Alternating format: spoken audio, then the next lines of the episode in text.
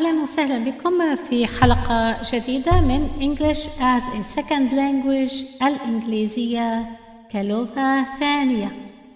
واليوم سنعيد بعض العبارات التي تعلمناها فيما سبق وربما نزيد البعض إليها. كما نعلم التحية العامة hello. Hello. Hello يعني مرحبا. وأحيانا ممكن أن نقول hi وأحيانا يمكن أن يكون السلام. what's up what's up يعني ما الأخبار. حين نسأل شخص what's up يعني ما الأخبار. لاحظوا الفرق كيف نقول واتس اب الذي هو التطبيق الذي نستخدمه للمحادثة و what is up what's up what is up تختصر ب what's up. لاحظوا كلمة up here مختلفة عن app. up here هي UP بينما app APP من أجل التواصل. So ما الأخبار؟ أو باللهجة السورية شو أخبارك؟ بالمصرية أخبارك إيه؟ or وش عامل؟ وش أخبارك؟ what's up بالإنجليزية. طبعا نقول how are you how are you كيف الحال؟ حالك؟ حالك؟ حالكم؟ حالكن؟ هي نفس العبارة لأن you بالإنجليزية أنت أنت أنتما أنتم أنتن هو نفس الضمير. How are you وعلى السريع الأمريكان يقولون how are you? How are you? وأحيانا في سبيل المزاح يقولون howdy howdy.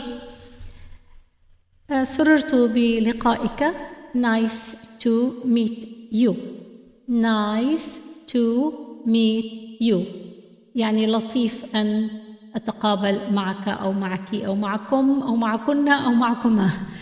Nice to meet you. Nice to meet you. Nice to meet you. Uh, حين نقول شكرا طبعا كلنا نعرف thank you شكرا لك أو لك أو لكما أو لكن أو لكم. Thank you. أو أحيانا نقول thanks. Thanks. إذا نريد أن نقول ممنون أو ممنونة نقول I am grateful.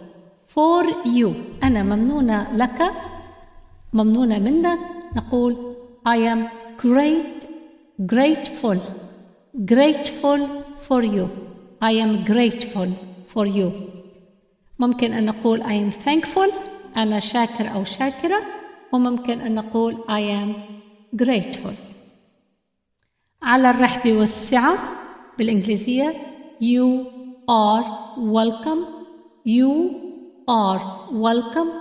وعلى السريع تقال You're welcome. You're welcome. You're welcome. حين نريد أن نقول أنا آسف بالإنجليزية تعبير عن الاعتذار تستخدم أيضا I am sorry. تستخدم حين نريد أن نعزي شخص على فقدان أو أمر فقد عزيز أو فقد أمر أو فقد العمل نقول له أنا آسف. طبعا بالعربية أنا لا أقول لشخص أنا آسف I am sorry أنا متأسف أنك فقدت قريب. لا, لا نستخدم هذا بالعربي. أما بالإنجليزي يقولون I am sorry. أنا حزين أو أنا متأسف لفقدانك شخص عزيز.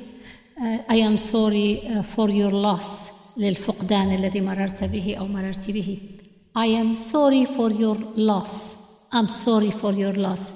طبعا أول مرة استخدمت هذه العبارة سيدة أمريكانية معي كنت أقول لماذا أنت تتأسفين؟ أنت لم تعملي خطأ. لماذا تتأسفين؟ ولكن هذه طريقتهم في التعبير في التعزية أو الشعور بأنهم شاعرين معنا.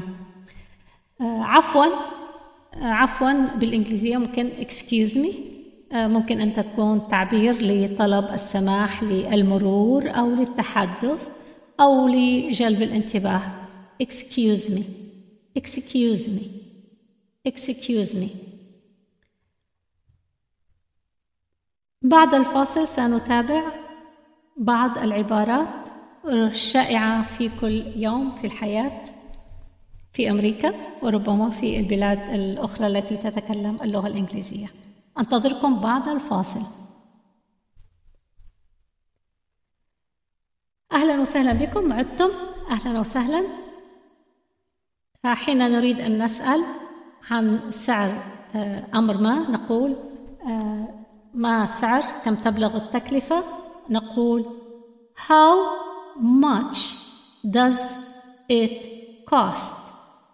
how much does it cost how much does it cost how much does it cost how much does it cost ربما نسأل ما السعر what is the price what is the price what is the price طلب المساعدة هل يمكنك مساعدتي من فضلك وهذا يمكن للمذكر والمؤنث.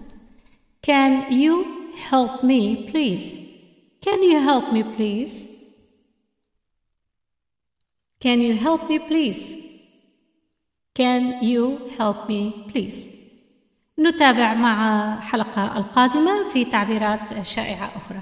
شكرا لكم وأرجو أن تكون هذه الحلقة قد ساعدتكم. سلام.